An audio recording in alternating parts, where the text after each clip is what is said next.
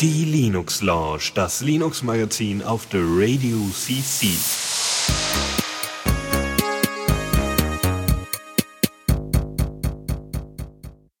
Ja, guten Abend allerseits. Äh, ich bin hier nicht allein. Ich Erstmal sagen wir, was wir hier überhaupt haben. genau, genau. Obwohl, naja, das hat man ja schon. Das hat man, ja, das hat man ja schon im äh, im äh, Intro-Jingle gehört, was uns der liebe Tobias jetzt gemacht hat. Und ich, Ist das, ist das jetzt ganz neu oder ist das ja, schon das ist das zweite Mal, dass wir den äh, abspielen. cool? Schön, also vielen Dank an Esox für für die äh, Musik und vielen Dank an Tobias für die äh, Einsprecher. Uh, ja, sehr schön. Sehr Ja, schön. und ihr hör, hört's ja schon, äh, Falian ist äh, bei mir, beziehungsweise neben mir. Äh, ja, genau. High five, yay. ja, genau. Genau. Äh, ja, wir haben uns hier mal zusammengefunden, um einige sehr ernste Themen zu besprechen. Was? Nee, Quatsch. äh, ja, wir, wir haben uns mal gedacht, äh, oder wir haben uns gedacht, wir machen mal eine Linux-Lounge ohne Plan und reden Also, mal. das eigentliche Problem ist ja, dass Lukas Internet so schlecht ist, dass man da aktuell keine Linux-Launch machen kann. Und, äh, aber wir haben ja mehr Internet in Oldenburg, also machen wir es hier. Genau. So, was steht denn heute an? Ja, äh, wir haben uns mal gedacht, äh, wir reden mal nicht nur über die klassischen Sachen, so irgendwie was was so äh, an Programm-Updates rausgekommen ist und an News und so, sondern wir reden mal, äh, also ich habe mal ein bisschen jetzt so GNOME GNOME Shell, GNOME 3.6, wie auch immer, genau, GNOME 3.6 äh, ist äh, ja schon seit einer Weile draußen und ich habe es mal getestet, äh, mir so ein paar Ge Gedanken gemacht, darüber werden wir reden. Und äh, wir haben ja jetzt äh, ja schon beide ein Tablet und du hast halt speziell das äh, Nexus 7 gekauft. Genau, genau. Da kann ich ein bisschen was zu erzählen, wie ich das, also welche Handgriffe nötig waren, damit das mit meinem Linux-Rechner irgendwie äh, Dateiaustausch machen kann und sonst so, wieso die erste Erfahrung ist und wofür ich das schon benutzt habe. Ja, und ich kann so meine schon seit einem Jahr habe ich meinen, glaube ich, meinen Ne- äh, Motorola Zoom. Da kann ich auch noch mal ein bisschen erzählen. Okay. So, Ja. das ist ja das erstmal, ne? Gut, womit fangen wir denn an? GNOME 3.6 äh, Sind wir stumpf der Reihe nach oder brauchen wir wollen hier wir so ein Jingle erst oder? wir können auch erstmal das Repo machen, das ist vielleicht keine Nee, nee, Idee. weiß nicht, wenn du das da oben stehen hast, dann machen wir mit GNOME 3.6 los, kein Problem. Okay, äh, ja, dafür haben wir keinen Jingle. Nee, gut, äh, genau. Also, wir hatten ja schon mal drüber gesprochen. Äh, GNOME 3.6 ist vor einem Monat schon rausgekommen, äh, ist aber jetzt erst seit zwei Wochen im Arch Linux äh, Repository drin. Genau, ich glaube, der, weil war das Supertux oder JavaFund? Nee, JavaFund hat sich schon beschwert, dass das so ewig gedauert hätte, bis das in den Repos drin ist und da wir doch echt nochmal was zu sagen sollten.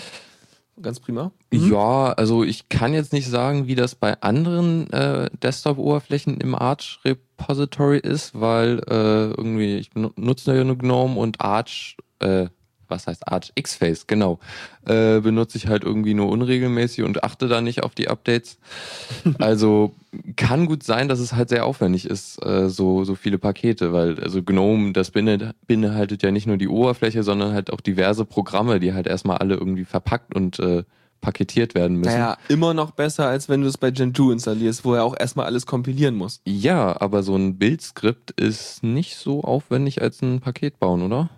Ähm, ich, ja, also ich glaube, auseinanderpacken, so wie bei Debian-basierten Zeugs, das ist halt viel, viel schneller und einfacher, ne?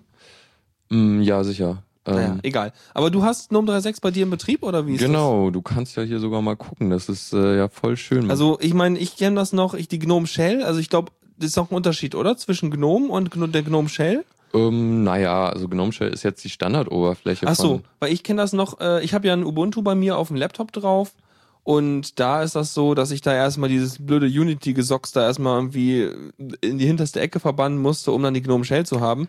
Und äh, deswegen dachte ich, das wäre so, dieses Unity-Zeug wäre so das Default, aber ist nur wohl nur bei Ubuntu Nee, so, nee, oder? da, da, die, die Geschichte ist ja auch ein bisschen krass, dass äh, Canonical halt meinte, ja, wir machen unser eigenes Ding, so wir, wir, wir, wir bauen unsere eigene Oberfläche, wir wollen GNOME nicht mehr selber irgendwie verbauen. Aber ich meine, das heißt, die haben zwar das Gnome-Zeug unter der Haube drauf, aber bauen dann halt einen anderen Window-Manager drauf. Genau, so sieht's so, aus. okay. Wollen, also ja, sie wollen halt sich irgendwie abspalten und halt Ja, das habt ihr sicherlich auch schon mal besprochen, wie sich äh, Canonical komisch benimmt, oder? ja des Öfteren. Sehr gut.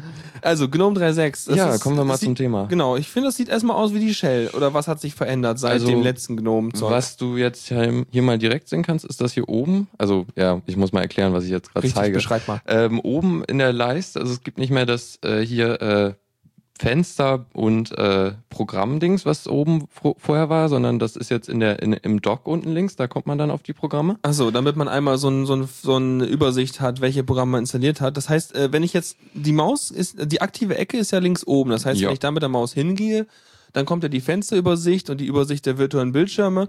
Und wenn ich jetzt aber anfangen würde zu tippen, dann äh, würde auch zum Beispiel das Firefox App-Icon erscheinen und so, oder wie ist das? Das hat sich nicht geändert. Das Na ist immer dann noch ist so. es immer noch so benutzbar wie vorher. ja, Also, genau. prima. Also es hat sich in der Hinsicht nicht viel verändert. Es eine Sache, die auffällig ist, ist das hier. Also die äh, Notification-Geschichten sind jetzt äh, viel größer und außerdem sind sie nicht mehr so leicht äh, erreichbar. Sieht ein bisschen affig aus, weil das äh, ähm, X-Chat-Logo ist ungefähr fünfmal so groß wie das Dropbox-Logo. Aber kann man die nicht skalieren, diese Leiste oder so? Hm, Das äh, liegt an den fehlenden Vektorgrafiken, würde ich sagen. Und Oh je, okay. Aber die Leiste wird die dann, äh, wann, wann wird die denn eingeblendet? Wenn eine neue Notification vorliegt, dann eigentlich schon, oder? ähm, na, wenn eine neue Notification hochkommt, äh, das kennst du ja wahrscheinlich, die kommt hier von, o- genau, von die ist unten in der, so in der rein. Mitte kommt da so ein kleiner, Genau. kleine Schublade raus. ja, ne? die ist jetzt redu- redundanter, also, also die bleibt länger da. also ich dachte gerade jetzt neu mit mehr Redundanz. Ja. ja, äh, nee, ähm, genau. Äh, ich habe einen Faden verloren. Ja, Yay. die Schublade bleibt länger da, meinst Genau, und dann sieht man sie eher mal, weil was sonst schnell mal passiert ist, jemand schreibt einen an, während man nicht da ist und dann geht das nach einer Weile weg du? Ja. und äh, jetzt bleibt das halt da, bis, bis man es anklickt. Ach so, okay. Das heißt, es erwartet, dass man irgendwie handelt. Mhm. Genau. Das ist prima. Ja, was mich doch sehr, also die meisten Veränderungen sind äh, an Programmen passiert, ähm, die jetzt, also so diese Standardprogramme in, äh, in der GNOME Shell, also irgendwie der Dateimanager, äh, Nautilus und so, die wurden alle äh, vereinfacht äh, in der Hinsicht, dass die Leiste oben weg ist, also die Menüleiste. Die ist oben links äh, dahin gekommen. Da, also wenn, wenn man oben links, da wird ja angezeigt, welches Programm man gerade aktiv hat. Und wenn man da draufklickt, dann sieht man jetzt die Menüs, äh, die man vorher oben, oben hatte. Also vorher war diese Leiste quasi dann neben dem Icon hier so aufgelistet. Na, oder? das ist ja das, äh, was äh, macOS hat, beziehungsweise Ach so. äh, Unity. Ach so, okay, okay. Ähm, Oder war die vorher hier so wie bei normalen Programmen noch? ja, Okay. genau. Na gut, das haben sie ein bisschen verändert, okay. Was, äh, was auch natürlich auffällig ist, dass hier, äh, dass, dass da in dem äh, in der Leiste viel weniger Einstellungen oder Möglichkeiten sind, äh, irgendwas zu machen. Also es ist sehr Mhm. au- aufgeräumt und vor allem äh, die äh, Hinweise auf äh, Tastenkürzel sind weg. Hm. Aber eigentlich, also ich weiß nicht, ich habe GNOME Shell immer so als Performance-Werkzeug wahrgenommen, weil man halt sehr, ziemlich viel mit Tasten machen konnte und sehr fokussiert arbeiten konnte, indem man halt nur wenig sozusagen restliches UI sieht. Ist doch eigentlich doof, wenn die Tastenkürzel dann nicht mehr angezeigt Ja, werden, also oder? das ist so irgendwie der Gesamteindruck, dass, dass sie jetzt nicht nur äh, darauf gehen, Sachen wegzustecken bzw. zu verstecken. Also da, dass halt irgendwie hier, äh, naja, dass du halt die Leiste wegnimmst und halt irgendwie das immer noch so beibehältst, sondern dass die Funktionen wirklich rausfliegen. Äh, Mhm. Wie zum Beispiel das F3, also die Zwei-Spalten-Ansicht, die ja vorher drin war. Im äh, Dateimanager. Genau, die, die ist ja eigentlich nicht sichtbar, nur über die äh, Tastenkombination. Die haben sie jetzt rausgeschmissen, weil keiner sie benutzt. Okay, scheinbar. Ja, genau. Ich habe sie sehr gern benutzt. Das äh, finde ich auch echt schade an, an dem neuen Musst, Nautilus. du musst du einen weinerlichen Brief schreiben an die Entwickler. oh, pack doch bitte wieder die zwei Spalten Einsicht ein. Genau, genau. So in der Art. Mhm. Aber sonst ähm, habe ich auch den Faden verloren, das ist super. Ja, also Nautilus kann ich nochmal sagen, das sieht man jetzt vielleicht, äh, kann ich dir das mal zeigen. Und zwar siehst du hier das ganz gut. Äh, die Icons, also die Dateien werden nicht mehr nach äh, hier zuerst Ordner nach Namen sortiert und dann Dateien nach Namen sortiert, sondern alles wird nach, na, äh, nach den Namen Das sortiert. heißt, es, ich sehe hier so eine Art Kachelzeug, wo halt Ordner und Dateien gemischt sind. Genau. Und ähm, äh, ich weiß nicht. Ich, ja. finde das eigentlich so schöner. ja, aber hier, das ist ja äh, Thuna, oder? Das ist nah bei mir, ja. Genau, äh, da kannst du ja das, glaube ich, auch pro Ordner definieren, oder? Ich glaube, nee, bei Thuna sind alle Einstellungen global. Also, also früher ging das bei Nautilus halt, dass du in einem Ordner sagen konntest, hier äh, mach mal hier in der Liste, was ich halt sehr gerne für Videos benutzt habe, für den Videoordner. Also ich kann das hier nur global einstellen, ob Ordner vor Dateien angezeigt so, werden das, oder nicht. nee, das, äh, das meinte ich jetzt nicht, sorry. Achso. Äh, das ist ja klar, das macht auch Sinn. Ähm, was ich meinte ist, äh, dass ich hier auf die Listenansicht umschalten kann Mhm. und früher war das halt nur für einen Ordner. Achso, nee, das habe ich hier global. Das kann ich hier mit Steuerung so. Also wenn du jetzt in einen anderen Ordner gehen würdest, dann wäre das auch noch. Äh, ja, nimm mal einen leeren Ordner. Ganz schlaue Idee. Genau, dann ist Okay, noch. ja. Also macht er das auch wie der neue Nautilus. Finde ich halt schade, weil ich, weil ich die Sicht halt in einigen Ordnern sinnvoll finde, in anderen Richtig. wiederum nicht. Zum Beispiel, wenn ich jetzt irgendwie einen Ordner habe mit wenigen Dateien drin, wo ich Bilder drin habe, dann möchte ich vielleicht die Kachelansicht haben, die mit den großen Icons. Aber wenn ich irgendwie so einen Ordner mit ganz vielen Textdateien oder so oder Excel-Sheets habe, dann will ich halt eine Liste haben. Genau. Oder halt die, wie gesagt, bei mir sind es Videos, die dann, wo ich halt irgendwie wissen will, ja, das ist das 15. Video aus diesem Let's Play da, das würde ich gerne sehen und danach kommt das 16. Das ist Und- direkt danach. 15 bis 16 siehst du dann an dem Icon oder? Nee, woran? nee, also da, dafür ist halt, dafür benutze ich halt gerne die Listenansicht, Okay. weil man dann, das ist halt übersichtlicher als äh, hier so. Okay, okay. Gut, wir waren noch bei GNOME 3.6. Gibt es noch irgendwie Dinge, die sich geändert haben oder Ähm, Sachen, weswegen man jetzt unbedingt GNOME 3.6 verwenden sollte? Ähm, puh, ja, äh, keine Ahnung. Also die Gründe sind, glaube ich, nicht anders. Ich habe halt nur eher Kritik, äh, wie gesagt, das habe ich, glaube ich, Mhm. eben schon mal angefangen. Also dieses ganze Features fallen weg äh, und werden nicht versteckt. Mhm. Das, also, das hat irgendjemand, also also das, das ist jemand aus einem anderen Podcast, aus einem anderen Linux-Podcast, äh, Fabian Scherschel aus Linux Outlaws. Äh, der hat gesagt, äh, ja, was Apple macht, ist zwar irgendwie UI-technisch auch nicht so gut, aber was sie halt machen, ist, äh, sie vereinfachen Sachen, aber sie, die, die Features, die äh, in der UI wegfallen, die verstecken sie halt un mit, unter Tastenkürzeln und Mhm. lassen sie nicht ganz wegfallen. Damit auch die Leute, da sagen die Advanced User, die kommen eher mal mit Tastenkürzeln klar und können sich dann auch daran gewöhnen. Ne? Genau. Ja, eigentlich schlau. Ja. Mhm. Ähm, äh, wie ist denn das so? Ich weiß jetzt nicht, äh, was ist denn das für ein Icon? Sind das Tasten? Oder sind das ein Firefox? Ja, das ist Firefox, Oh, das ja, ist die. ich bin verwirrt. Aber ähm, ähm, genau, Stabilität und so, das ist alle, das hat also keinen Einfluss so. Also es ist, ich weiß nicht, ist dir das schon mal abgestürzt, das Gnome-Ding? Also, so die seit UI? 3.6 nicht, aber seit, äh, das ist genau genommen, seit ich auf System D gewechselt habe, ist es mir nicht mehr abgestürzt. Mhm. Also ich denke mal, da, das hat eher was damit zu tun. System D ist sowieso äh, insgesamt ganz, ganz schön geworden. Äh, ja. Achso, okay. Ähm, gut. Ja, Fazit könnte man ziehen. Es ist immer noch, also insgesamt finde ich die Konzepte, die in der UI stecken, eigentlich immer noch sehr sinnvoll. So dieses einfache und übersichtliche und Aber ich äh, meine, man hatte auch keine Wahl, oder? Wenn man sowieso Gnome 3, was war vorher, 3.4? 3.4, ja. Wenn man 3.4 benutzt, dann wird man doch sowieso auf 3.6 geupdatet, oder? Ja, das. Na denn? ja, es sei denn, du willst natürlich auf äh, irgendwie X-Face oder so wechseln. Ach nee, komm. Also gerade für einen Laptop mit meinen 13 Zoll da, meinem MacBook von vor von 2006 ist das ja noch, ein uraltes Ding. Da ist das echt gut, weil man wirklich viel Bildschirmplatz noch hat. Also das ist, da ist Gnome Shell viel besser sogar als äh, macOS, weil ich habe bei macOS immer eigentlich diese Leiste an Seite eingeblendet, wobei das konnte ich auch anders machen. Aber egal, jedenfalls hat man viel Bildschirmplatz und das finde ich eigentlich ganz gut. Jupp, das finde ich auch sehr schön. Äh, vor allem, was ich ja echt, also das, das ist jetzt abschweifen, aber egal. Ja, Äh, was ich echt schön finde, ist, dass der Desktop nicht mehr benutzbar ist. Also, dass du da keine Icons draufpacken kannst. Das, das habe ich hier bei mir sowieso schon nicht. Hier Ja. ist alles ohne Icons. Weil ähm, das Ding ist, der Desktop vom Icon-Konzept her, das ist doch auch irgendwie daneben, weil alles, was du auf den Desktop packst, da weißt du nicht, wo du es hinsortieren willst. Und alles, wo du nicht weißt, wo du es hinsortieren willst, das wird sich ein riesiger Müllhaufen anlagern. Genau. Und dementsprechend sehen dann halt die Ober äh, die Desktops von Ja, gewissen ja. Leuten aus. Und, und dann gibt's immer wieder diesen Ordner, ne? Alter Desktop. In dem Ordner befinden sich Icons und ein Ordner alter Desktop. In dem wiederum und so weiter. Ihr kennt das rekursiv weiter. Das sind dann die Überbleibsel von Aufräumaktionen, wo man mal den Desktop aufräumen wollte. Ja. Ah ja, ich, ich find's schön. Und man sieht seinen Hintergrund immer. Ähm, ja, ich sehe den nie, weil ich immer Programme auf hab. Ja, okay, aber beim Start freut man sich dann mal kurz über das zufällige Hintergrundbild. Genau. ja, Supertux geht's ähnlich, ne? Genau. Oder und drin ist ein Ordner altes Home, richtig. ja. Ähm, Genau, so viel zu GNOME 3.6. Ja, würde ich sagen. Ich vermisse halt einige Features. Und Ja, vielleicht kommen sie ja wieder, ansonsten kannst du, ich weiß nicht, man hat ja auch nie die Zeit. Man, man kann ja nur immer sich darüber beschweren, was alles äh, die, die Entwickler falsch gemacht haben, aber man hat ja wirklich eigentlich nie die Zeit, sich so stark zu involvieren und irgendwie in Foren oder Mailinglisten mitzuschreiben, was man denn doch gerne anders hätte, damit die Entwickler auch wissen, Ja. was man möchte, oder? Und zudem ist es halt so, dass es ja schon einen ziemlich großen Shitstorm über die Sache mit Nautilus gab. Der wurde ja sogar geforkt.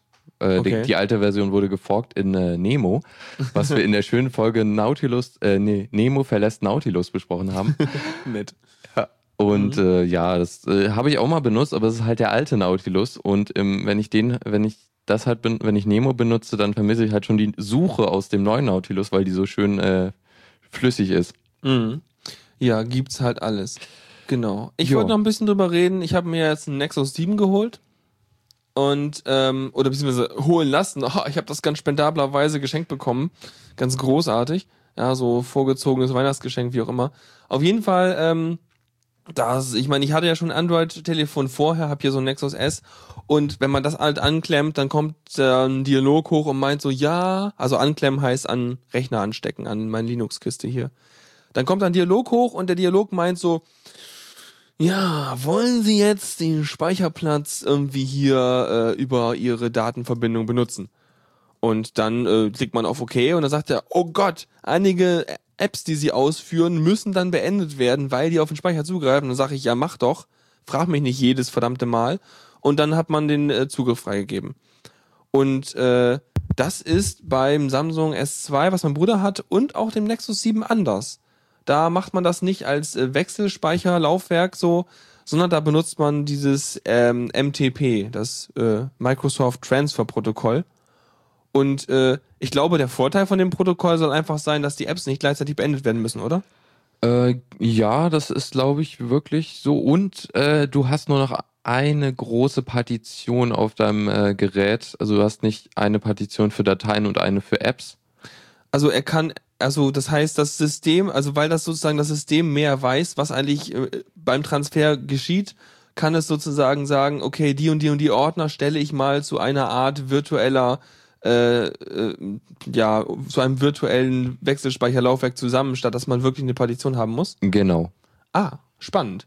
Nee, weil das Ding ist nämlich, erstmal habe ich es angesteckt und mein Computer meinte, ist was. Und äh, dann musste ich erstmal ein bisschen rumgoogeln und erstmal rausfinden, aha, ich habe es als MTP-Dings angesteckt. Und dann habe ich irgendwie ein paar Sachen installiert. Ähm, so, so Sachen, warte, warte, warte, haben wir alles hier. Äh, MTP. Und zwar das MTP-FS, äh, das ist ein Fuse-Filesystem ist. Also genauso wie wenn man irgendwie einen FTP-Server oder so als Ordner bei sich im Linux einbinden will. Ähm, und damit konnte ich dann halt relativ einfach sogar äh, das Teil wieder mounten. Man kann sich nämlich, also das Sache ist halt, man, man möchte am liebsten, dass es der Auto gemountet wird. Wenn man halt irgendwie ähm, das Tablet ansteckt, dann möchte man am liebsten, dass es irgendwie da automatisch als Device erscheint. So weit bin ich damit noch nicht, aber was es halt macht, ist, dass sobald äh, UDEV erfährt, dass da halt irgendwie was da ist, dann äh, mountet er das halt auch. Dann führt er halt ein Skript aus, kann man so definieren und dann äh, mountet er halt das Nexus-Teilchen. Und das funktioniert eigentlich ganz gut. Und das Witzige ist, es hängt halt nicht vom Gerät ab, sondern du brauchst wirklich nur einfach mal MTP-FS äh, und noch ein paar kleine Kommandos machen und wohin das mounten soll. Und dann nimmt er einfach, egal welches MTP-Gerät angeschlossen ist, und mountet das in den Ordner rein. Ja, ähm, das. Du hast das Glück. Oh, warte mal. Supertux korrigiert mich. Es heißt Media Transfer Protokoll, aber ich glaube, die Microsoft-Leute haben da so stark an rumgefummelt, dass das, glaube ich, auch mal mm, anders hieß. Jedenfalls irgendwo äh, bin ich darüber gestolpert, dass das Microsoft Transfer Protokoll hieß. Aber Microsoft würde ich auch gern transferieren, ja. Hm.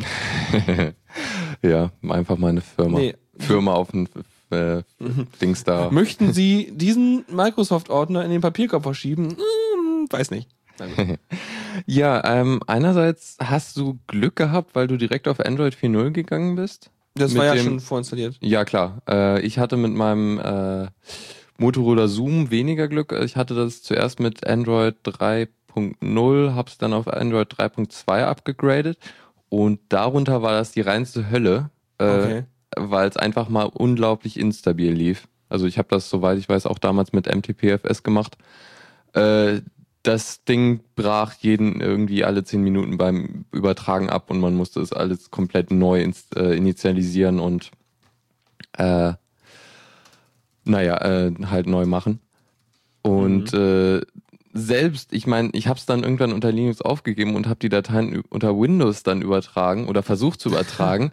das hat auch nicht geklappt, weil er da auch abgebrochen ist dann habe ich einfach gesagt, scheiß drauf, ich, äh, ich pack das auf meinen SSH-Server und äh, kopiere das über SSH fest. Ja, ja also mein, mein Bruder hat da noch so ein Programm, was ich mir aber nicht installiere, weil das auf dem Android zu viele, ähm, zu viele Berechtigungen braucht und da habe ich keine Lust drauf. Und zwar habe ich wieder vergessen, wie es heißt, aber es ist ganz toll. es ist ein Programm, das äh, dann damit aktiviert man quasi so einen Webserver auf seinem Handy und ähm, dann kann man einfach übers WLAN sozusagen dahin navigieren, vom, vom Richt, also vom großen Rechner aus dahin navigieren und hat dann halt so ein quasi Drag-and-Drop-Oberfläche, wo man, Dateien raufwerfen kann und Kontakte bearbeiten kann und sowas alles. Aber ich weiß nicht, also immer bei Anwendungen, wo dann als Berechtigung eingefordert wird, du musst dein Adressbuch äh, freigeben, da bin ich dann immer sehr vorsichtig. Yep, da würde ich jetzt, das würde ich jetzt auch nicht unbedingt machen. Äh, ach ja, was mir auch noch eingefallen ist, müsste, du hast ja dein äh, Nexus S auch irgendwann mal auf Android 4.0 abgegradet. Ja, das, das äh, mountet immer noch als Speicher, Wechselspeicherlaufwerk. Ah, ja, fand, fand, ich ja interessant, weil äh, das wurde ja ab 3.0 eingeführt und naja, Nö, also es läuft. Ja, es funktioniert ganz super. Wobei ich das mit dem MPT, MTP, glaube ich, lustiger finde, weil ähm, da beschwert sich nichts. Also weder, ähm, ich meine, klar, wenn, also wenn ich jetzt das äh, Tablet einfach mal abstecke vom Rechner, das ist dem egal. Also mhm. mitten, ich meine, klar, mitten beim Dateitransfer ist blöd, aber sobald der Dateitransfer abgeschlossen ist, ist die Datei auch wirklich beim Gerät angekommen. Also die hängt nicht in irgendeinem Cache drin, der noch geschrieben werden muss oder sowas, was man ja öfter mal bei USB-Sticks und sowas hat, dass man halt die sicher auswerfen muss. Das ist bei dem MTP anders, denn sobald es übertragen ist, ist es auch übertragen. Das heißt, es ist, man kann es einfach irgendwann rausziehen. Bei dem Fuse-Dateisystem hier auf dem Linux kriegt das Dateisystem das aber nicht mit, dass da plötzlich was fehlt und lässt es halt weiter irgendwie eingemountet und zeigt halt irgendwie die Ordnerstruktur an. Aber äh, ja, das kann man dann ja immer noch ausmounten. Ja, ist halt so wirklich so, dass äh, auch die Programme auf dem, äh, auf dem Tablet dann parallel immer noch drauf zugreifen können, weil es halt alles virtualisiert ist. Äh, Was? Naja, da, naja, der Zugriff auf die Dateien, äh, beziehungsweise der, der, äh, naja, MTP macht das halt ja nicht, nicht als richtige Freigabe, sondern halt diese virtualisierte Freigabe. Mhm. Okay, kann sein. Ja, jedenfalls, naja, ansonsten, keine Ahnung. ansonsten muss ich sagen, so ein, so ein, äh, so ein äh, Tablet ist eigentlich ganz nett. Ich habe das halt jetzt benutzt, um so ein bisschen, ja, äh, ich habe noch so ein paar Lucky Luke PDFs rumliegen, so aus äh, natürlich manuell von mir eingescannt, gar kein Problem und äh, habe die dann abends so gelesen. Das ging auf dem Tablet sehr gut. Und ansonsten habe ich das benutzt, um ein Backrezept anzu äh, einzublenden. Das habe ich dann irgendwie gestern zusammen mit meinem Bruder gebacken und immer der, der, der saubere Hände hatte, durfte das Tablet nehmen und nachgucken, ob die jetzt wirklich 30 Minuten drin sein sollten, die Plätzchen, oder ob wir uns nicht da doch vertan hatten. Das habe ich sogar auch mal gemacht, aber da war ich allein und na, zum Glück war es nicht so, so eine schmierige Angelegenheit. Ich habe nämlich die NSFW Brownies gemacht. Sehr äh, cool können wir, weiß nicht, können wir mal in die Shownotes verlinken, das Rezept. Äh, sehr leckere Brownies. Äh, Aufwand war relativ gering. Die äh, muss ich auch noch machen. Ja, mhm. mach. Die sind lecker. Ja, aber die werden nicht ans Internet verschickt. Nee, nee, nee. nee, die werden nur selbst gegessen. Ja, oder hier lokal verschenkt. Das andere ist, ist logistisch schwierig. So, wollen wir weitermachen? Wir ja. haben echt einen engen Zeitrahmen. Ja, ja. Äh, ich mach mal den nächsten Jingle hier, ne? Ja, mach mal. Oder, oder wir, wir, wir brechen jetzt die ganze Sache und äh, gehen in die Tipps und Tricks, weil das äh, thematisch anschließt. Alles klar, machen wir das. Kein Problem, können wir auch. Tipps und Tricks. Super. Und da ist echt viel Luft hinter dem Jingle. Egal. Ja, das ist mir auch schon mal aufgefallen.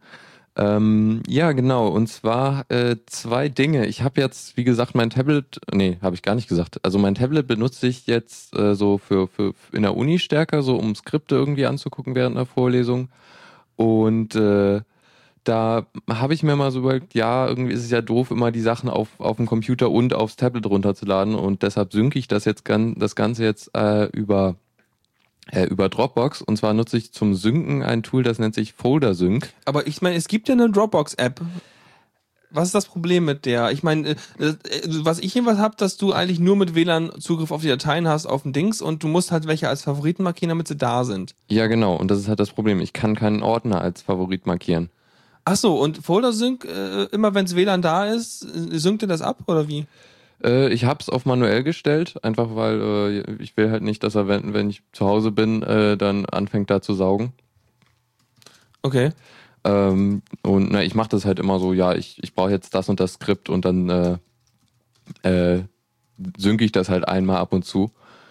Und das geht eigentlich relativ problemlos. Es dauert dann halt ein bisschen, wenn ich halt viel hinzugefügt habe, wie heute Morgen habe ich es gesynkt und das waren irgendwie 54 Dateien, weil ich ein bisschen an einem Mhm. kleinen Programmierprojekt äh, für einen Programmierkurs gearbeitet habe. Mhm. Ähm, Also Folder Sync, ja, das wäre jetzt so dein, deine Empfehlung hier.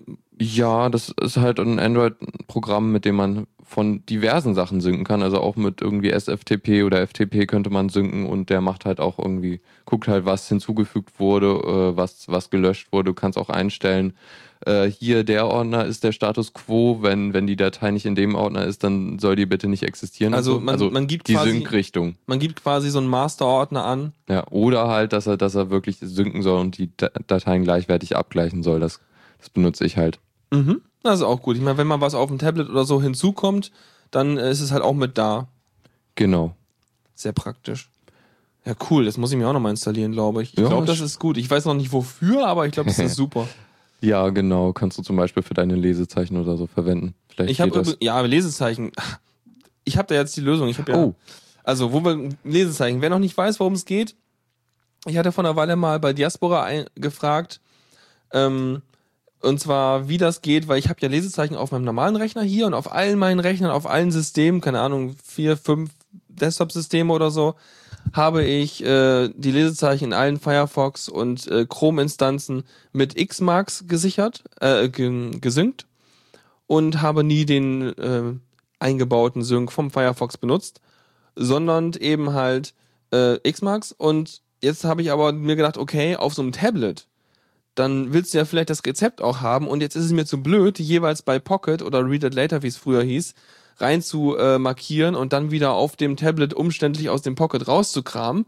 Ich brauche irgendwas, was Bookmarks synkt. Und zwar, eigentlich wollte ich den Chrome weiter benutzen, der drauf ist, weil, ne, läuft halt, ist gut, ist schnell, bla. Ganz, aber- ganz kurze Sch- Zwischenfrage. Äh, Chrome ist standardmäßig installiert gewesen? Ja. Oh, das, ist, interessant. das ist der Default-Browser auf dem Nexus-Tablet. Also haben sie jetzt ihren äh, alten Mobile Chrome runtergeschmissen und ihren. Naja, dieses blaue Weltkugel-Gedöns mit diesen Kratzern drin, das haben sie da jetzt nicht mehr draufgenommen. Ah ja. Also ich benutze jetzt auch äh, Chrome auf meinem äh, Tablet, weil es irgendwie die UI ist kleiner und es ist irgendwie ein bisschen schneller. Ja, also es ist, also das ist eigentlich ganz übersichtlich so. Aber dann habe ich festgestellt, okay, mit dem Chrome, also ich meine, ich glaube, man kann auch den Desktop Chrome mit dem Tablet Chrome synchronisieren, da bin ich mir ziemlich sicher. Hm, wenn, das man, geht. wenn man seine Chromes halt irgendwie in, an so ein ähm, Konto koppelt. Ja. Aber äh, dachte ich mir so, nee, komm, Google, nee, das nicht, ey, lass mal. Und äh, dann habe ich jetzt, dann kam da auch der Vorschlag, dass ich dann den Firefox benutze mit dem nativen Firefox Sync. Das heißt, ich habe jetzt alle meine Firefox-Versionen, die auf den Desktops sind, per Xmax gesynkt und die auf meinem Hauptrechner hier synkt zusätzlich noch in die äh, Mozilla Cloud, von der aus wiederum äh, mein Tablet sich das runterzieht. Äh, also was, was auf dem Tablet? Der Firefox? Ja, ich habe Ah. ja genau, ich habe mir den Firefox aufs Tablet installiert Okay. und damit geht das sehr fließend. Also interessant finde ich auch bei dem Android, dass es ja so in den Einstellungen so eine Kontenübersicht gibt, wo man sieht, welche Netzwerkkonten man da alle drin hat und da taucht dann auch der Firefox auf. Ah, das ist schick. Ja, das, das ist, äh, ist eine API irgendwie. Das fand ich auch ganz schick bei Mhm. Android. Es ist so ein bisschen wie der Schlüsselbund beim Mac. Genau. Oder halt der Schlüsselbund unter äh, GNOME zum Beispiel. Der, der Ja, gibt's halt überall. genau, stimmt. Und ich meine, man kann bei dem Firefox Sync, ja, ich habe es jetzt einfach aus Bequemlichkeit bei Mozilla gemacht, ja, gleich kommen Raptoren und fressen mich. wer den XKCD kennt, ne? Ähm, ähm, ja, jedenfalls, man kann aber auch bei dem Firefox Sync einen anderen Server angeben. Also wenn man selber einen hat und kann das damit synken lassen, dann gehen halt die ganzen Daten nie raus. Weil ich habe erstmal alle Häkchen rausgenommen, so nach dem Motto, nein, ich will nicht, dass ihr meine Passwörter auf euren Space synkt, lass mal. Ja, genau. Äh, Hast du dich kurz mal be damit beschäftigt mit dem Firefox Sync auf dem eigenen? Ich, äh, etwa so lange, wie es brauchte, bis es auf meinem Tablet, Tablet ging. Also nein. Okay, äh, nee, ich, ich hatte mal, als das anfing mit Firefox Sync, da hatte ich mal geguckt, äh, da, da musste man, also da ging das nicht, dass äh, das, also da, das Ding konnte keine, keine verschlüsselte Verbindung. Dafür so, Okay. musste man dann selber sorgen und äh, auf einem normalen Mhm. Webspace kannst du dafür nicht sorgen. ja, und DOSF sagt gerade, er glaubt, das benutzt WebDAV. Ja, das war WebDAV. Kann Und- ich mir gut vorstellen. Und das muss man, da muss man ja auch, ich meine, WebDAV, das geht auch mit irgendwie PHP oder sowas, ne? Also, ja, aber ähm, natürlich wäre es gut, wenn man einen Server hat, der HTTPS kann. ja, Und da würde ich an dieser Stelle ja dann mal wieder einen Überspace empfehlen, oder? Ja, äh, wenn ich mal was wirklich groß brauche, dann werde ich da mal äh, Genau. klicken und so. Ja, ja. Dafür werden wir übrigens nicht bezahlt, aber wenn ihr natürlich, also, ne, also, Ja. egal. Genau. Ähm, ja, äh, dann soll es das gewesen sein. Äh, was war? Ach ja, genau. Kurz noch, ich benutze Solid Explorer jetzt auf dem Tablet, was sehr schön ist, weil es eine schöne Zwei-Spalten-Ansicht hat. Und Also so wie der, wie ganz, ganz, das uralte Programm hieß Mit- Norton Commander oder so? Oder mit- Midnight Commander? Ja, äh, ich glaube ursprünglich Norton Commander und Midnight Commander ist der äh, Open Source Fork. Ah, Oder okay. der, die Open Source Klon-Dings da. Ja, ja. Okay. Also, dass man sozusagen, also so wie auch viele FTP-Programme sind, dass du einmal auf der einen Seite den einen Ordner siehst und auf der anderen Seite den Remote-Ordner, oder? Genau. Und so ich habe es halt so, auf einer Seite habe ich meine Uni-Sachen und auf der anderen Seite meinen Download-Ordner, dann kann ich die Sachen einfach rüberziehen, wenn ich irgendwas runtergeladen habe. Genau, sehr gut. So, Ja. Wollen wir dann- weitermachen? Ja, machen Repo? wir mal weiter. machen wir Repo. Neues aus dem Repo. Total gut. Ja. Na gut, äh, wir haben, äh, äh, gucken. Äh, ich habe mal wieder äh, geguckt, was Neues kam und es war Der- sehr wenig. Das, das, das Lieblingsthema von Linus Torvalds, ne? Äh, ja, obwohl es ja besser geworden ist. Eigentlich mal eine, müsste man eigentlich mal ausführlicher reden über den Stand mit Optimus und auf, unter Linux, weil da gab es ja auch einige Kontroversen. Also mir sagt das alles nix. Äh, ich weiß nicht, okay, dann, nee. Äh, das eine Thema werde ich jetzt mal ganz lassen, weil das sonst zu viel Ausholerei ist. Äh, der Optimus äh, ist ja diese Geschichte mit dem, äh, mit, du hast eine Intel-Karte als Hauptgrafikkarte, die ist irgendwie an deinem, also ist meistens in Notebooks halt so, die ist an deinem Bildschirm dran und daran hängt halt noch irgendwie eine Nvidia-Karte oder was anderes und die macht halt die rechenintensiven Grafikanwendungen. Äh, Also, also du hast zwei Grafikkarten, damit dein Notebook, wenn es auf Batterie läuft, die interne Grafikkarte benutzen kann, um halt Strom zu sparen. Und wenn du Spiele spielen willst und Netzteil dran hast, dann nimmst du die dicke Grafik und zockst damit dein Doom 3 Genau. oder so. Genau. Und das Problem war halt irgendwie lange, irgendwie, es gibt immer noch keinen Support von Nvidia dafür unter Linux. Äh, hat sich jetzt angekündigt, als halt äh, Linus Torvalds mal sagte so, ja, fuck you, äh, ihr seid scheiße, weil, weil ihr nicht da halt speziell in der Sache nicht mit uns zusammenarbeitet. Und da begibt sich halt so langsam äh, Entwicklung rein. Äh, es gab halt aber eine Möglichkeit über da, ein Tool namens Bumblebee, äh, die äh, ja, Warum haben, warum haben die alle Transformers-Anspielungen hier? äh, ja, keine Ahnung. Okay. Wäre mal interessant, ob Optimus äh, wirklich deshalb Optimus heißt, denn dann, äh, naja. Äh, genau, also hier äh, Bumblebee macht halt, äh, öffnet einen zweiten X-Server und äh, auf dem zweiten X-Server wird dann halt auf der Nvidia-Karte gerendert, also Mhm. Grafik wird auf der Karte gerendert, wird an den zweiten X-Server gesandt und das wird dann halt äh, auf dem ersten äh, dann wiedergegeben. Okay, klingt irgendwie so ein bisschen wirklich wie eine gebastelte Notlösung. Ja, das ist es auch wirklich. Äh, dazu später aber noch mehr im, äh, im Newsflash, da habe ich noch eine kleine News. Äh, ja, äh, gibt es noch irgendwas zu Bumblebee zu sagen? Nicht wirklich. Äh, worum jetzt eigentlich es geht, äh, es, Nvidia hat einen neuen Grafiktreiber rausgebracht, äh, der einfach mal die FPS-Zahlen verdoppelt hat in Tests.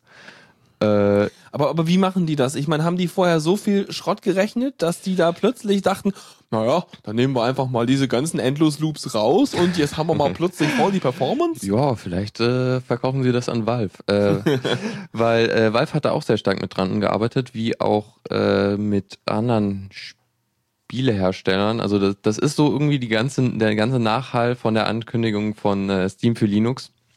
Da war halt, also als äh, Valve Left 4 Dead 2 auf Linux portiert haben, haben sie halt auch irgendwie diverse Optimierungen für das Spiel und die Engine gefunden äh, in der ganzen OpenGL-Implementierung. Äh, und ja, hier ist mal wieder so, genau, Treiber verbessern, sich, verbessern sich, weil sie halt gebraucht werden. Das ist sowieso so ein Phänomen, ne? Also immer wenn man gerade Software benutzt, dann wird sie halt auch besser, weil mehr Leute dann entdecken, dass sie vorher schlecht war.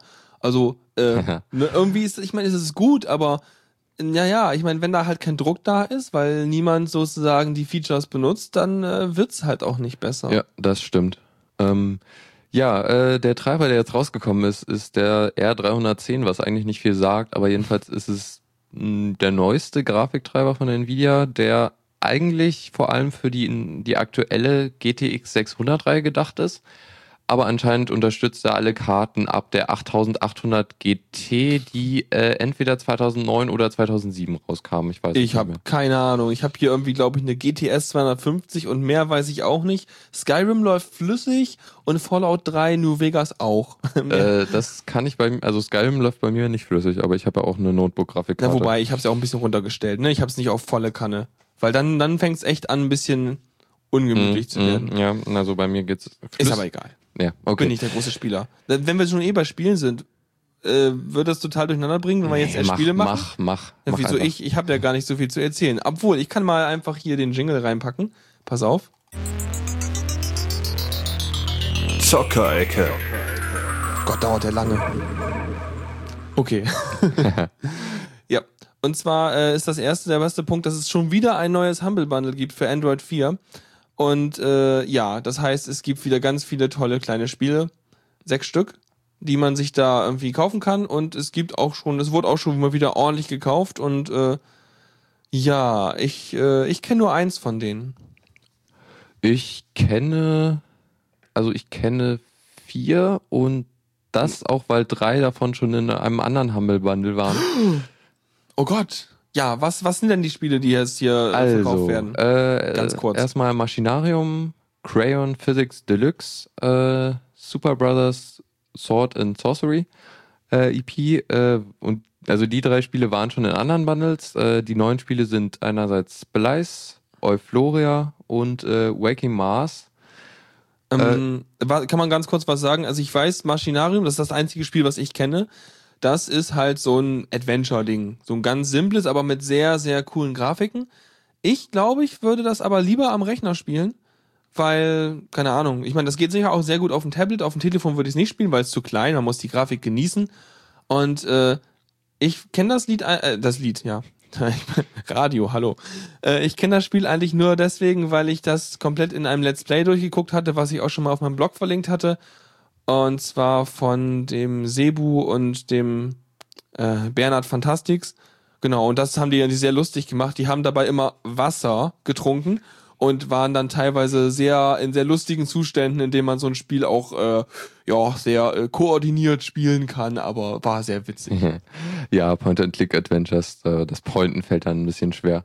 Ja, ja. Ja, ähm, Crayon Physics Deluxe war, glaube ich, ursprünglich ein Flash-Spiel. Es geht halt darum, vor allem um, ja, du hast halt so äh, Puzzleartige Rätsel, die kannst du halt da lösen, indem du äh, Formen mit einem äh, Wachsmalstift malst. Also so mit dem Finger auf dem Display dann. ja, wahrscheinlich, also halt auf dem Touchscreen dann. Cool. Ähm, ist ganz schick so, weil du halt wirklich äh, alles malen kannst und halt auch einmal irgendwie das komplette äh, Spielfeld äh, in eine riesige Form packen kannst, was dann okay. lustige Effekte hat. Ist also, also das, was du malst, wird quasi zu einem äh, Objekt im, in der Spielwelt. Ach so, ja, das ist lustig. Mhm. Äh, zu Super Brothers kann ich nichts sagen, muss ich sagen. Das habe okay. ich nicht gespielt. Ich meine, das, das klingt ja ein bisschen so Fantasy-mäßig, wenn man jetzt ja. diese Figur sieht, so ein ja. bisschen Anime-Stil. Das kann gut sein. Splice war irgendwie so naturwissenschaftlich angehauchtes Ding, ja, ne? So mit irgendwie Genomen oder so? Genau, du kannst irgendwie, musst irgendwie Genome zusammenpuzzeln. Okay. Euphoria ja. ist mit Blumen. Und Waking Mars ist wahrscheinlich ein Space Adventure. Wahrscheinlich mit Mars. Genau.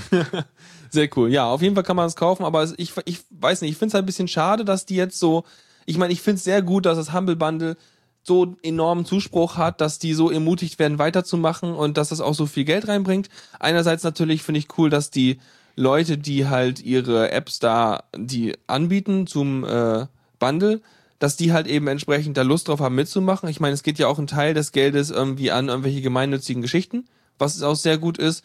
Und man hat halt, und ansonsten werden ganz viele gute Sachen halt promoted, wie halt eben kein DRM und äh, ja, solches Zeug.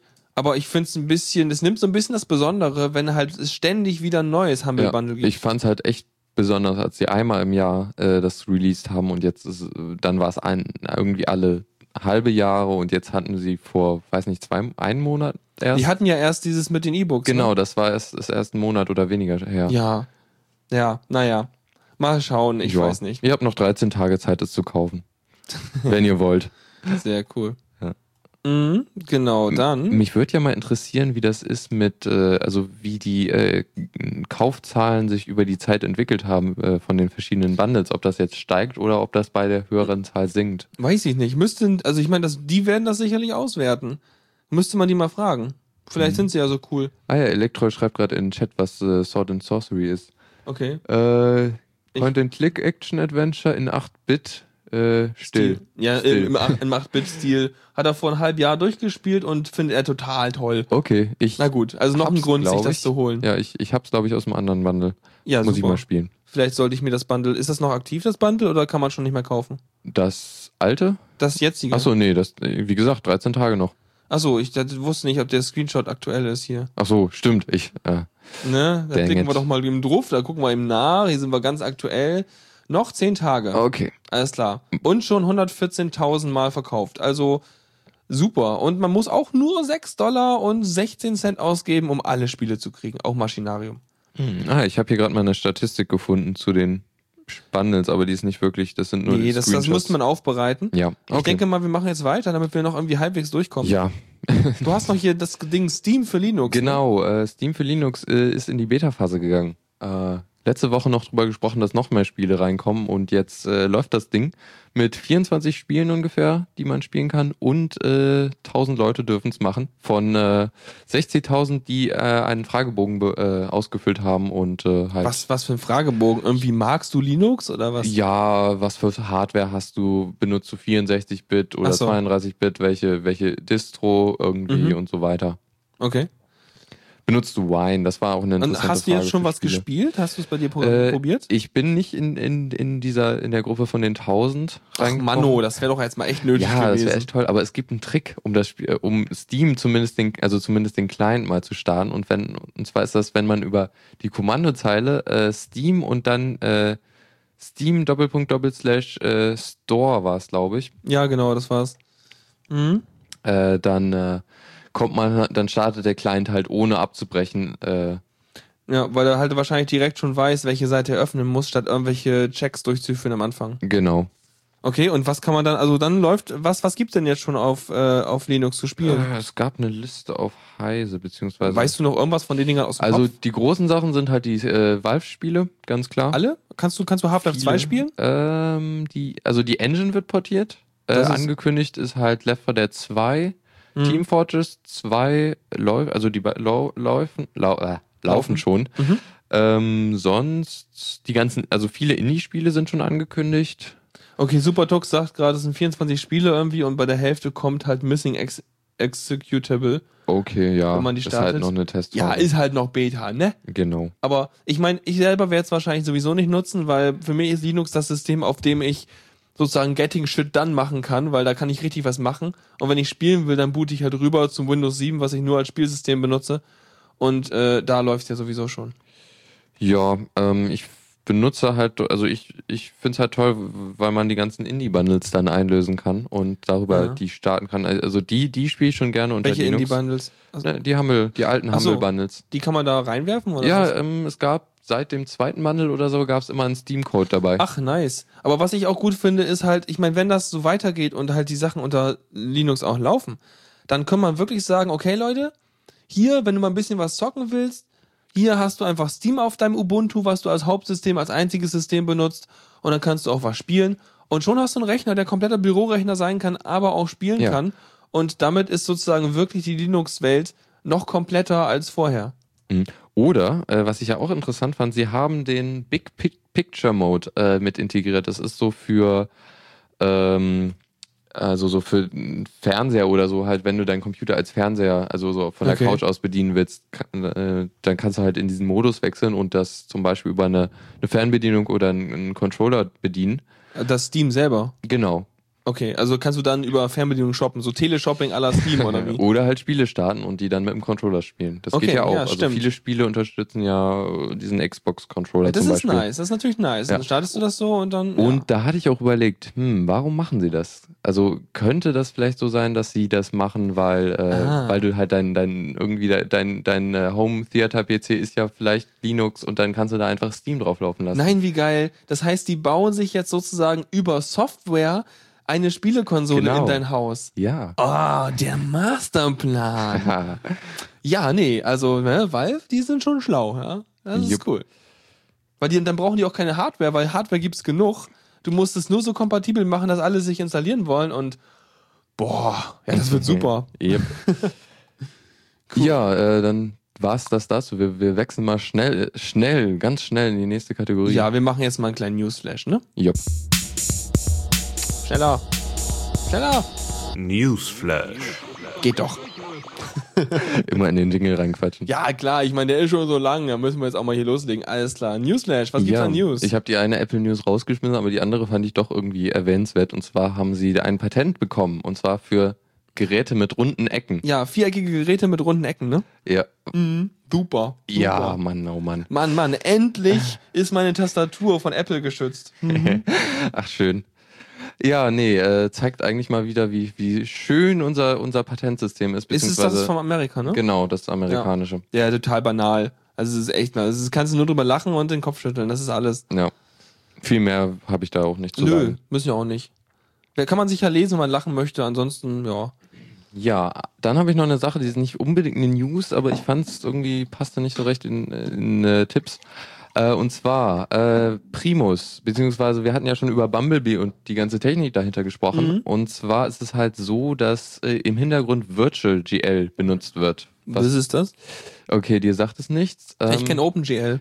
ja, also Virtual GL ist halt so die Sache hier, du willst, also es kommt aus der ähm, so VNC, beziehungsweise wenn du halt deinen PC über, über Netzwerk äh, Mhm. Steuern willst. Ähm, Also so da, Remote Desktop. Ja, da hast du halt das Problem, irgendwie VNC ist zwar schön und gut so, also das normale hier äh, Frames übertragen äh, Ja. geht halt irgendwie, aber halt für so grafisch aufwendige Sachen wird es ja. halt nicht also machen. ich, ich habe da mal irgendwann ähm, äh, No Machine benutzt, was irgendwie nicht ganz Open Source ist, aber so frei für unkommerzielle Benutzung und so. mhm. Und das macht nämlich auch schlaue Sachen.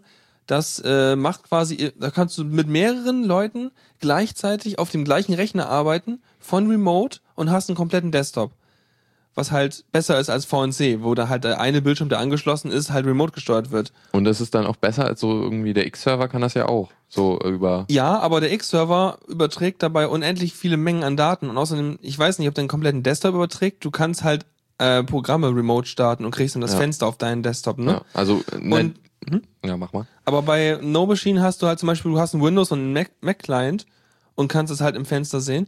Und du hattest halt die, äh, du hast halt wirklich, ich habe ein Bild, ein Video angeguckt, hier zu Hause, über meine mickrige DSL-Leitung, habe ich halt remote in der Uni ein äh, YouTube-Video im Vollbild gestartet und es kam hier mit sieben Frames pro Sekunde an.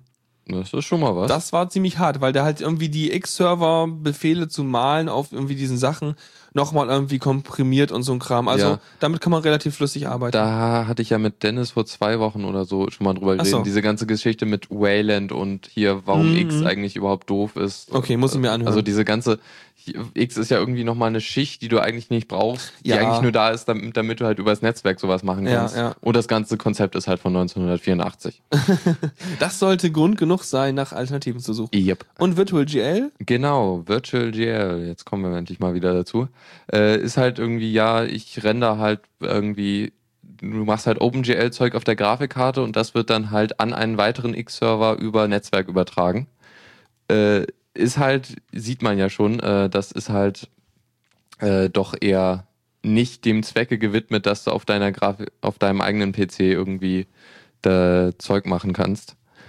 Ähm, und ja, also das ist halt irgendwie, der macht Komprimierung und so, das willst du eigentlich gar nicht. Und Mhm. äh, Primus äh, ersetzt das Ding jetzt, ist halbwegs fertig. Also es kann irgendwie die wichtigsten Sachen, ist aber noch nicht so ganz stabil. Hat gerade mal 850 Zeilen Code äh, und macht das Ganze äh, doppelt so schnell ungefähr. Ja, klingt nach wenig Zeug, was man ausführen muss, was natürlich auch wenig ist, was ein Rechner langsam macht. Ne? Genau. Ja, cool. Ja, also wenn irgendwie, ihr könnt irgendwie Primus statt dem äh, statt äh, VirtualGL zum Beispiel unter Arch übers AOR installieren und dann mit einem anderen Befehl Primus ran äh, einfach starten damit. Ja, genau. Ansonsten gibt es die Anleitung auch in den Shownotes. Ja, genau. Kurze Erwähnung noch, äh, GNOME 3.8, es gibt News dazu, äh, es wird keinen Fallback-Mode geben.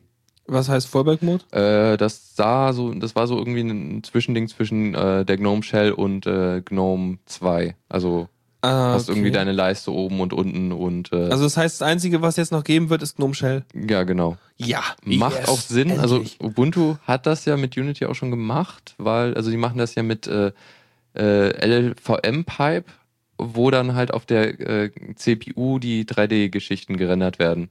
Super. Auf Geräten, die halt keine 3D-Beschleunigung Na gut, haben. okay. Immerhin. Ja, äh, das war's dann auch schon dazu. Genau. Du hast den hier nicht mehr, ne? ne? Äh, Oder- nö, können wir überspringen. Alles klar. Ja, dann äh, wollen wir noch ein bisschen Kommando der Woche machen? Ja, ein bisschen das Zeit wird haben wir noch. interessant. Genau, und zwar das hier. Kommando der Woche. Ja, super. Danke, Tobias. Sehr schön, sehr schön, sehr schön. Äh, du hast da ein ganz, ganz praktisches Tool rausgesucht. Ja, und zwar hatte ich das gefunden, als ich, äh, also die Aufgabe war auf einem Übungsblatt in Algorithmen und Programmierung, hier äh, mach mal einen oder modellier mal einen endlichen Automaten und zeichne dazu die, die Grafik.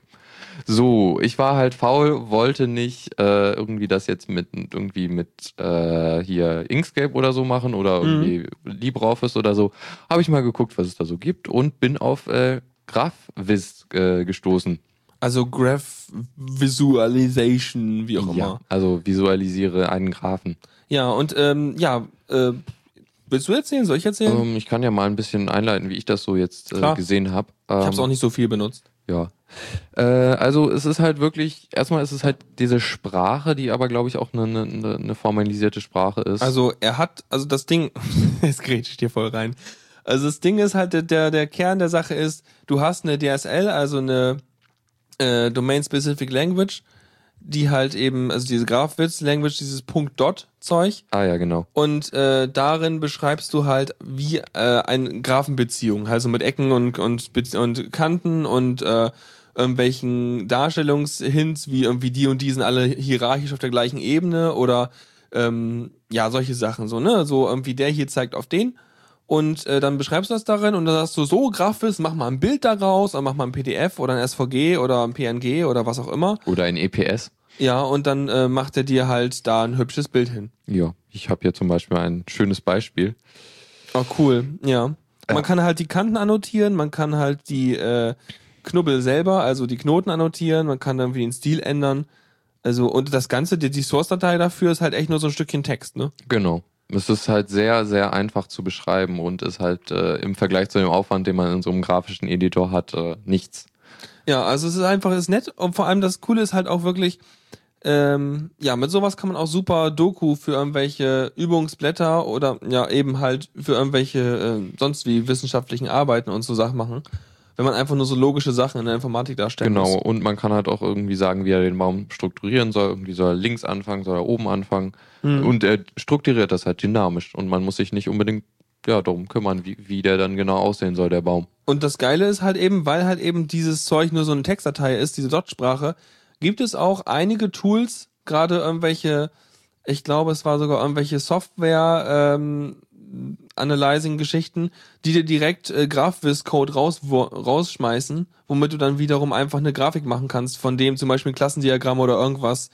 Äh, ah, schick. also da gibt's einige Sachen, die halt wirklich sagen, okay, ich benutze jetzt hier GraphViz als Visualisierung für die Beziehungen, die ich hier darstellen möchte. Hm, das ist sehr schön. Ich selber habe das einmal benutzt, und zwar, wo ich von Hand eine Datenbank wieder reinfummeln musste. Oh, Und ähm, wer musste jetzt letztens nochmal irgendwie fünf- 50.000 Einträge neu einlegen? Hatte ich irgendwie bei Fefe gelesen. äh, ach, das war das war dieses äh, Internetausdrucker war gestern, Datenbankkopierer ist heute. Genau. Aber ich weiß nicht mehr, wer das war. Die haben Ah. irgendwie so viele Sachen per Hand kopiert. Ja, sehr schlau.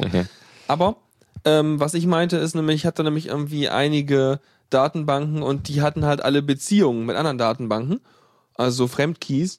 Und diese Fremdkeys mussten halt, äh, müssten halt erst die anderen Datenbanken existieren und dann die, die ich danach einfügen will. Also bin ich die ganze Liste durchgegangen, habe hingeschrieben, hm, die Datenbank, Leerzeichen, Pfeil, also ne, Strich und äh, Spitze Klammer zu und dann die andere Datenbank, dem äh, Komma gemacht und dann eine ganze Liste von runter. Hinterher habe ich mit Suchen ersetzen noch ein bisschen die Syntax angepasst und habe ich gesagt, Graphis, mach mal. Und plötzlich hatte ich einen Graph, welche äh, Tabelle von welcher abhing, habe mir einfach GIMP genommen und habe die alle, die ich schon eingepflegt hatte, schwarz angemalt, so dass ich dann irgendwann wusste, ich habe alle Abhängigkeiten für diese Tabelle eingebaut und äh, kann jetzt auch äh, die anderen einflügen. Dafür habe ich es benutzt. Das ist schick. Also, ja. Mhm. Genau, und in unserem Gruppenarbeit von dem Masterstudiengang haben wir es auch benutzt, um so ein paar äh, Sachen halt irgendwie darzustellen. Da war der Graph dann halt irgendwie drei äh, DIN A3 Seiten breit, so ungefähr. Ja, und das willst du auch nicht mehr selber malen. Nee, auf keinen Fall. Vor allem nicht, wenn du Sachen änderst, dann musst du natürlich unbedingt darin wieder was äh, anpassen. Und vor allem willst du das auch nicht per Hand in Inkscape hin und her schieben, wenn du irgendwie einen äh, Text darin änderst und dann musst du das Kästchen größer machen. Also ist schon gut, wenn man Tools hat. Mhm. Ja, ich werde es mir auf jeden Fall merken für zukünftige Sachen. Jetzt vielleicht da Mhm. irgendwie Klassenvisualisierung oder so. Ich glaube, was auch noch geht, aber was halt nicht so in dieser Form ist, ist, äh, wenn du sowieso mit LaTeX arbeitest, gibt's PS-Tricks. Mit PS-Tricks kann man irgendwie auch so geometrische Sachen und so direkt in LaTeX bauen. Oh, cool. Also kannst du dir auch nochmal angucken. Ja. Aber ansonsten Graphisch kann schon viel. Ja, ich fand es halt ein bisschen aufwendig, immer das, also das Graphisch-Dokument umzusetzen, um es dann in LaTeX einzusetzen, um das dann nochmal neu zu kompilieren. Oder wie Mhm. auch immer man das nennen will bei, Gra äh, bei LaTeX. Ja, nenn's kompilieren. Bauen, keine Ahnung. Ja, Genau, so. Sehr schön. Ja, haben wir noch was vergessen? Sind wir damit jetzt am Ende gleich oder wie Äh, sieht's aus? Wir sind äh, durch. Wir haben so die interessantesten Sachen. Warte mal, genau. Da könnte ich ja. Müssen Ah, wir ja. noch Ankündigungen machen oder? Naja, gleich kommt ESOX mit seiner Sendung. Natürlich, der Electroscheit wieder hier, ne? Rendern sagt DOSF. Na klar, man kann es Hm, auch Rendern stimmt, nennen. Ja. Weil ich, ich finde es mal albern, wenn irgendwelche Leute jetzt von Videorendern reden, wobei es stimmt auch, ist auch richtig. Ja. Egal, jedenfalls wollte ich noch ganz kurz ansprechen, ähm, Produktivitätstools. Irgendwann habe ich mal über Astrid gesprochen, was ein To-Do-Manager auf Android-Geräten ist. Ich glaube, läuft auch auf dem i-Zeugs. Keine Ahnung. Äh, ja. Ich glaube schon. Und ist, die haben ja seit einer Weile auch einen Webdienst, so dass man halt an seinem Browser eben die To-Do-Listen-Einträge bearbeiten kann. Und das ist ein ganz cooler To-Do-Manager. Kennt ihr auch vielleicht? Ist auch egal. Aber ich habe jetzt rausgefunden, wie ich den vernünftig für mich benutzen kann. Das Ding ist, es hat Features so wie, es hat verschiedene Listen. Du kannst halt ein Item in viele Listen tun. Das ist halt wie so Tags. Und du kannst ihnen halt verschiedene Prioritätsstufen geben. So von 0 bis 3. Und 3 ist dann wirklich so rot am Brennen, muss getan werden. Und äh, ich dachte mal, na gut, das sind jetzt die wichtigen Sachen und das sind die nicht so wichtigen Sachen. So habe ich das immer für mich kodiert. Nee, habe ich jetzt mittlerweile herausgefunden, das machen wir ganz anders. Äh, ich mache das jetzt so, alles, was da reinkommt, hat erstmal die Prioritätsstufe blau, also ein Ausrufezeichen, alles ganz entspannt. Wenn das Sachen sind, die wirklich mal getan werden müssen, weil sie zum Beispiel für andere Leute wichtig sind, weil sie für meinen, keine Ahnung, für meine Zukunft, für irgendwie so Zeug wichtig sind, also nicht nur zum Spaß sind oder so, oder für könnte mal getan werden, dann werden die schon mal eine Priorität höher gestuft, also auf zwei Ausrufezeichen. Und äh, immer das, was ich an dem Tag alles erledigen will, wenn ich jetzt mir einen Tag nehme und ich will jetzt was erledigen, dann gucke ich morgens einfach von den ganzen gelben Sachen, um, ja, das und das und das könnte ich machen, stuf die alle hoch auf rot und äh, gucke bei den blauen Sachen vielleicht sogar noch, aber dann die blauen Sachen sind dann eher so, ach, ich habe noch Zeit und kann was machen. Und dann arbeite ich über den Tag verteilt die ganzen roten Sachen ab. Und dann hinterher habe ich keine roten Sachen mehr, habe überall Häkchen dran und äh, die roten Sachen werden auch automatisch nach oben sortiert. Also von daher, das ist schon die Benutzung, wie ich so hab. Außerdem habe ich mir Listen angelegt. Ähm, damit kann man Sachen sortieren. Zum Beispiel habe ich eine Liste, die heißt Einkaufen. Ganz stumpf. Man kann nämlich auf dem Handy, kann man bei Astrid sagen, ich möchte einen Desktop-Shortcut für eine bestimmte Liste anlegen. Und wenn man da drauf drückt, kriegt man halt die Liste gefiltert nach diesen, also die Liste seiner ganzen Aktivitäten gefiltert nach dieser Liste, die man angegeben hat. Und dann klicke ich drauf, sehe, oh, ich muss ja gar nichts einkaufen, dann brauche ich nichts einkaufen. Ja, das ist eigentlich irgendwie der bessere Plan als den, den ich habe. Also beziehungsweise die, ich hatte mir noch nicht so Gedanken, über die Struktur Mhm. zu, gemacht. Also werde ich mal gucken. Wir Ja. hätten mal ein bisschen was. Wieso, was hast du denn bisher gemacht? Bah, ich, also erstmal habe ich erstmal Astrid aufgehört zu benutzen, was vielleicht auch nicht so schlau ist. Wie kannst du nur? Na gut. Nee, Astrid ist schon echt toll. Ich habe halt, ich wollte halt einen Sync mit Remember the Milk, um halt dann auf dem Desktop einen kleinen zu haben, aber Ach so. eigentlich braucht man das ja nicht wirklich, wenn man die Webseite hat. Nö, die geht ganz gut. Genau. Und ja, das, äh, dieser, dieser Client äh, ist halt auch irgendwie total Freemium von, äh, von, von Remember the Milk. Also für jedes kleinste, also Ah, für Notifications musst du extra zahlen und so. Nee, i, nee. Nee, also macht eigentlich Nee. keinen Spaß. Ja, und das, ich hatte eigentlich nicht wirklich eine Struktur. Irgendwie so, Okay. äh, hier äh, Studium hatte ich eine Liste, äh, Personal und Home Mhm. und Zeug. Also Na gut, das wollte ich nur eben erzählen, wie man das halt sich sortieren kann, weil der Punkt, den ich gelernt habe, ist einfach nur, diese Prioritätslisten hier, die Prioritäten, heißt nicht unbedingt, dass es wirklich Priorität ist, sondern es drückt vor allem aus, äh, wie, weil, wie bunt ist das Quadrat daneben. Und das kann man einfach benutzen, wie man gerne möchte. ja, und es ist halt leichter, äh, die Priorität zu setzen, als ein Datum zu setzen. Genau. Das Problem bei Datumsetzen ist noch, äh, sorry, Esox, gleich sind wir fertig. Das, Pri- das Problem beim Datumsetzen ist auch noch, wenn du hier zwei Tablet- oder Android-Geräte synchronisiert hast und setzt ein Datum und hast die halt nicht ständig im WLAN und erledigst was hier auf dem Rechner Ze- in, in der richtigen Zeit, fangen die trotzdem alle zu klingeln an, weil die halt noch nicht wissen, dass du es erledigt hast. Und das ist halt mega nervig. Ja, das kenne ich auch. Also diese Notifications kommen bei mir auch öfters mal zu spät, was ich etwas komisch fand. Ja, ja. Also, kann man auch einstellen, zu welcher Uhrzeit die kommen, wenn man keine Uhrzeit festgelegt Hatte hat. ich sogar, ja. Aber trotzdem, Naja. irgendwie eine Woche später, als, als das irgendwie mal äh, gemacht werden sollte, kommt dann die Okay, ich würde sagen, das ist aber ein Thema für eine andere Ausgabe der Ja. Launch. Sorry. Und nee, kein Problem. Und damit äh, sage ich mal Tschüss und dann sag du mal Tschüss, weil es ja deine Sendung. Tschüss. Und ja, genau, wir sehen uns dann nächste Woche. Alles klar, ich fahr mal Abspann. Man hört sich. Und jetzt dranbleiben, weil jetzt kommt Esox mit ganz viel tollem Elektrozeugs und so, ne? Vielen Dank fürs Zuhören. Die Shownotes findet ihr auf theradio.cc zusammen mit dem Mitschnitt und dem RSS-Feed der Sendung. Solltet ihr Ideen oder Themen für uns haben, dann schreibt uns einfach an kommentar at theradio.cc. Wir freuen uns immer über konstruktive Kritik zur Sendung. Bis in einer Woche.